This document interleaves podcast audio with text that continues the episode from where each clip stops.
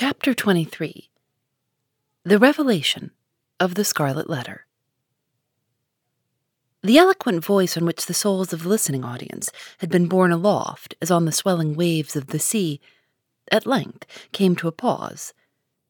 There is a momentary silence, profound as what should follow the utterance of oracles. Then ensued a murmur and half hushed tumult, as if the auditors released from the high spell that had transported them into the region of another's mind, were returning into themselves, with all their awe and wonder still heavy on them. In a moment more, the crowd began to gush forth from the doors of the church. Now that there was an end, they needed other breath, more fit to support the gross and earthly life into which they had relapsed than that atmosphere which the preacher had converted into words of flame and had burdened with the rich fragrance of his thought. In the open air, their rapture broke into speech. The street and the marketplace absolutely babbled from side to side with applauses of the minister. His hearers could not rest until they had told one another of what they each knew better than he could tell or hear.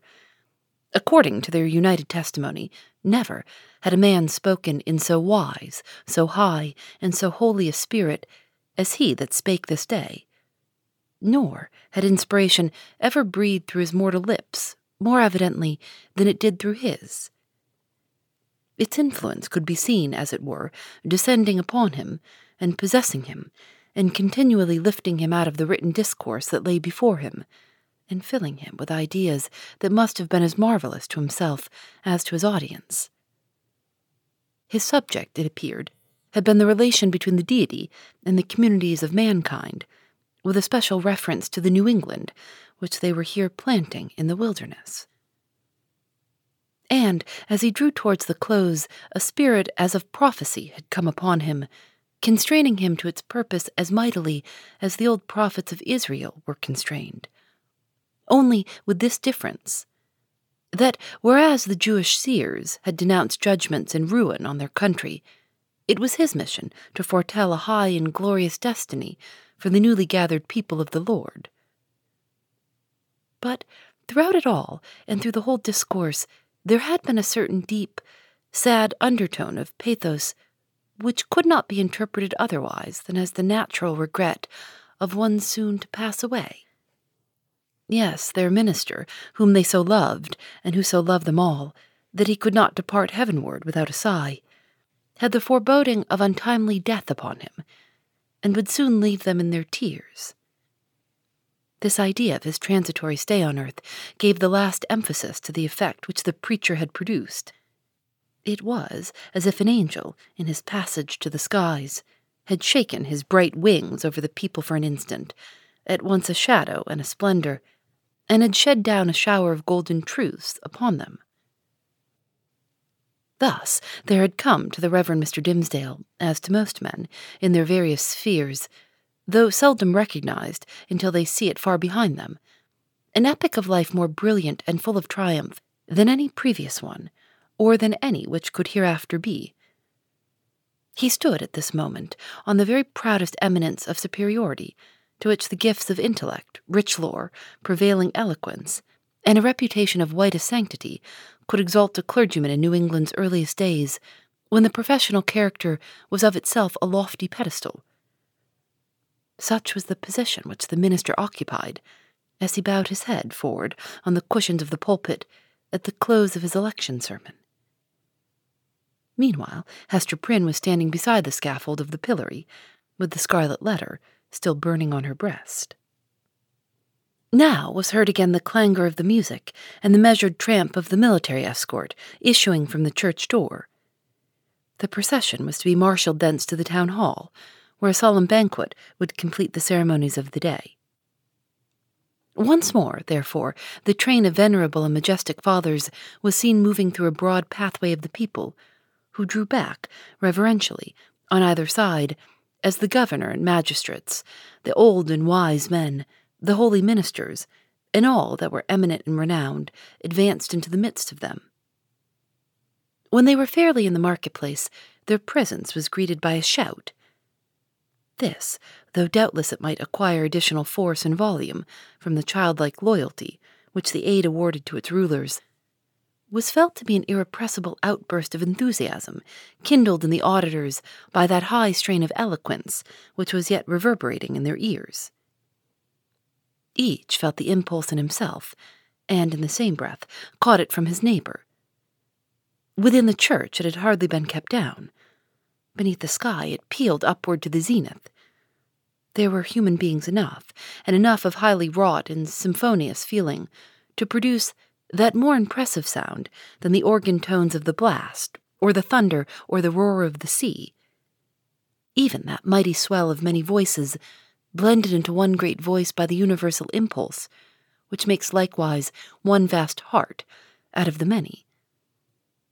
Never from the soil of New England had gone up such a shout. Never on New England soil had stood the man so honored by his mortal brethren as the preacher. How fared it with him then? Were there not the brilliant particles of a halo in the air about his head? So etherealized by spirit as he was, and so apotheosized by worshipping admirers, did his footsteps in the procession really tread upon the dust of earth?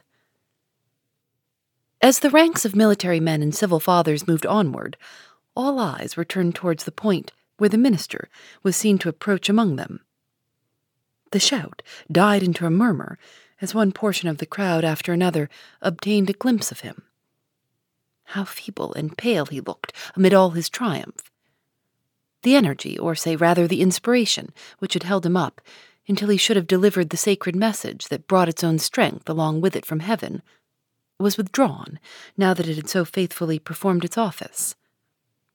The glow, which they had just before beheld burning on his cheek, was extinguished, like a flame that sinks down hopelessly among the late decaying embers. It seemed hardly the face of a man alive, with such a death-like hue. It was hardly a man with life in him, that tottered on his path so nervelessly, yet tottered and did not fall. One of his clerical brethren, it was the venerable John Wilson, observing the state in which Mr. Dimmesdale was left by the retiring wave of intellect and sensibility, stepped forward hastily to offer his support. The minister, tremulously but decidedly, repelled the old man's arm.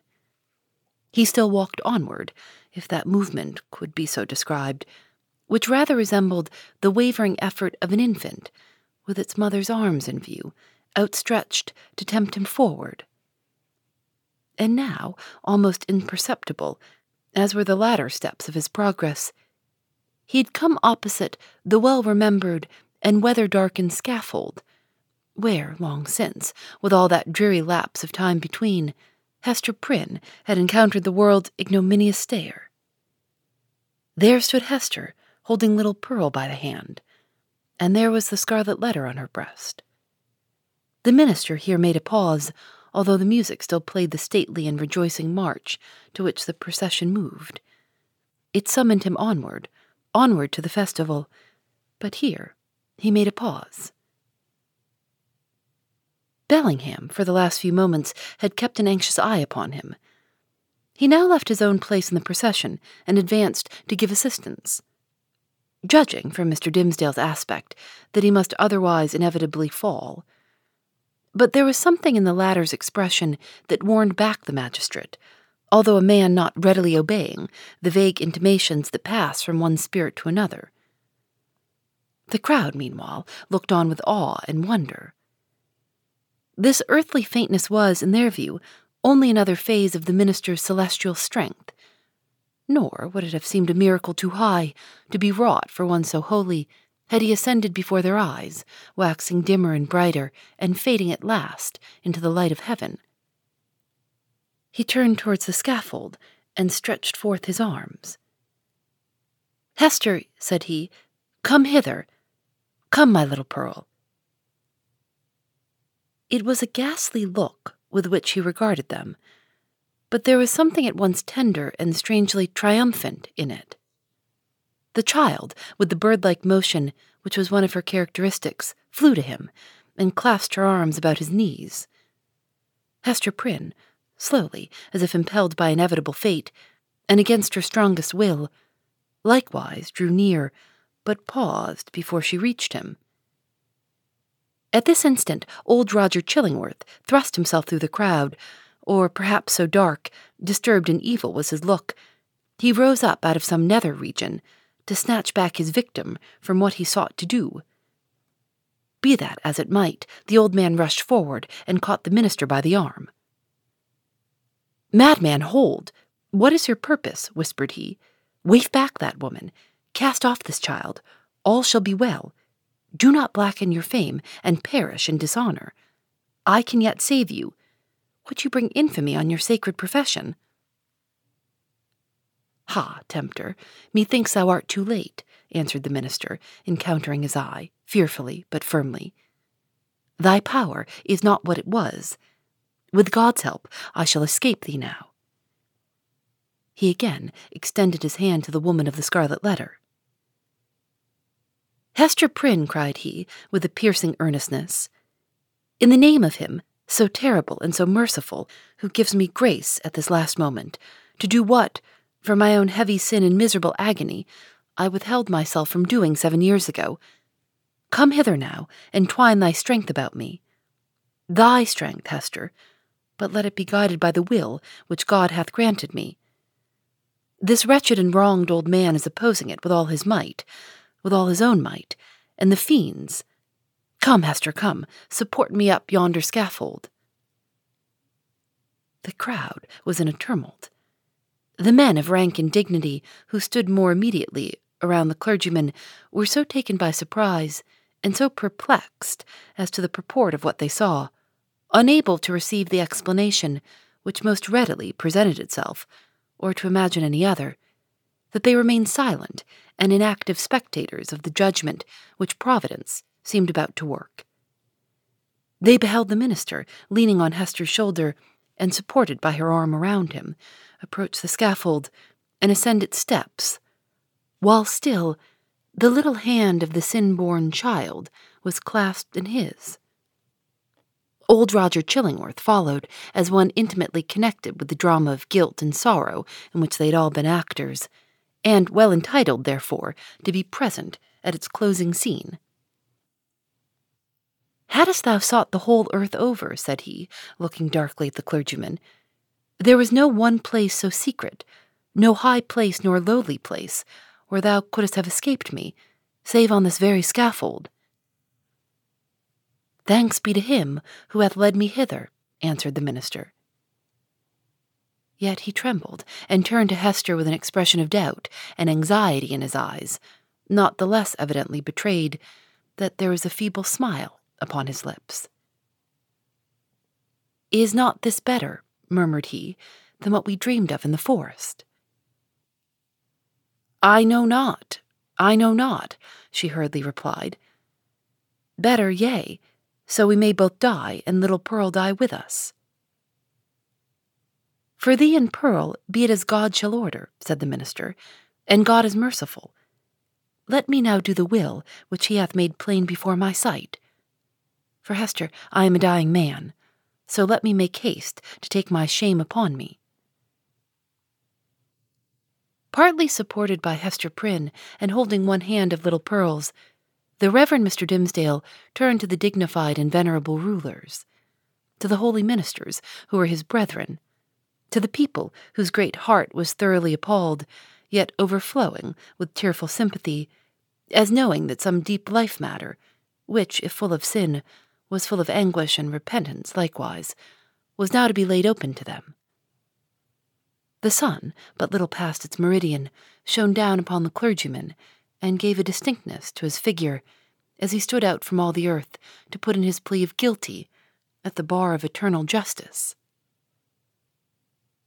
People of New England, cried he, with a voice that rose over them, high, solemn, and majestic, yet had always a tremor through it, and sometimes a shriek, struggling up out of a fathomless depth of remorse and woe. Ye that have loved me, ye that have deemed me holy, Behold me here, the one sinner of the world. At last, at last, I stand upon the spot where, seven years since, I should have stood, here with this woman, whose arm, more than little strength wherewith I have crept hitherward, sustains me, at this dreadful moment, from grovelling down upon my face. Lo, the scarlet letter which Hester wears, ye have all shuddered at it. Wherever her walk hath been, wherever, so miserably burdened, she may have hoped to find repose, it hath cast a lurid gleam of awe and horrible repugnance round about her. But there stood one in the midst of you, at whose brand of sin and infamy ye have not shuddered. It seemed at this point as if the minister must leave the remainder of his secret undisclosed. But he fought back the bodily weakness, and still more the faintness of heart that was striving for the mastery with him. He threw off all assistance and stepped passionately forward a pace before the woman and the child. It was on him, he continued, with a kind of fierceness, so determined was he to speak out of the whole. God's eye beheld it. The angels were forever pointing at it. The devil knew it well, and fretted it continually with the touch of his burning finger. But he hid it cunningly from men, and walked among you with the mien of a spirit, mournful, because so pure in a sinful world, and sad, because he missed his heavenly kindred. Now at the death hour he stands up before you. He bids you look again at Hester's scarlet letter. He tells you that, with all its mysterious horror, it is but the shadow of what he bears on his own breast, and that even this, his own red stigma, is no more than the type of what has seared his inmost heart. Stand any here that questions God's judgment on a sinner. Behold, behold the dreadful witness of it. With a convulsive motion, he tore away the ministerial band from before his breast. It was revealed, but it was irreverent to describe that revelation. For an instant, the gaze of the horror stricken multitude was concentrated on the ghastly miracle, while the minister stood with a flush of triumph in his face, as one who, in the crisis of acutest pain, had won a victory. Then down he sank upon the scaffold. Hester partly raised him and supported his head against her bosom. Old Roger Chillingworth knelt down beside him with a blank, dull countenance, out of which the life seemed to have departed. Thou hast escaped me, he repeated more than once. Thou hast escaped me. May God forgive thee, said the minister. Thou, too, hast deeply sinned. He withdrew his dying eyes from the old man and fixed them on the woman and the child. My little Pearl, said he feebly, and there was a sweet and gentle smile over his face, as of a spirit sinking into deep repose. Nay, now that the burden was removed, it seemed almost as if he would be sportive with the child. Dear little Pearl, wilt thou kiss me now? Thou wouldst not, yonder in the forest, but now thou wilt? Pearl kissed his lips. A spell was broken. The great scene of grief in which the wild infant bore a part had developed all her sympathies, and as her tears fell upon her father's cheek, they were the pledge that she would grow up amid human joy and sorrow, nor forever do battle with the world, but be a woman in it. Towards her mother, too, Pearl's errand as a messenger of anguish was all fulfilled. Hester, said the clergyman, farewell. Shall we not meet again? whispered she, bending her face down close to his. Shall we not spend our immortal life together? Surely, surely, we have ransomed one another with all this woe. Thou lookest far into eternity with those bright, dying eyes. Then tell me what thou seest. Hush, Hester, hush, said he, with tremulous solemnity. The law we broke, the sin here so awfully revealed, let these alone be in thy thoughts. I fear, I fear, it may be, that when we forgot our God, when we violated our reverence each for the other's soul, it was thenceforth vain to hope that we could meet hereafter in an everlasting and pure reunion. God knows, and He is merciful. He hath proved His mercy, most of all, in my afflictions. By giving me this burning torture to bear upon my breast, by sending yonder dark and terrible old man to keep the torture always at red heat, by bringing me hither to die this death of triumphant ignominy before the people. Had either of these agonies been wanting, I had been lost forever. Praise be his name. His will be done. Farewell. That final word came forth with the minister's expiring breath. The multitude, silent till then, broke out in a strange, deep voice of awe and wonder, which could not as yet find utterance, save in this murmur that rolled so heavily after the departed spirit. Phoebe Reads a Mystery is recorded in the studios of North Carolina Public Radio, WUNC.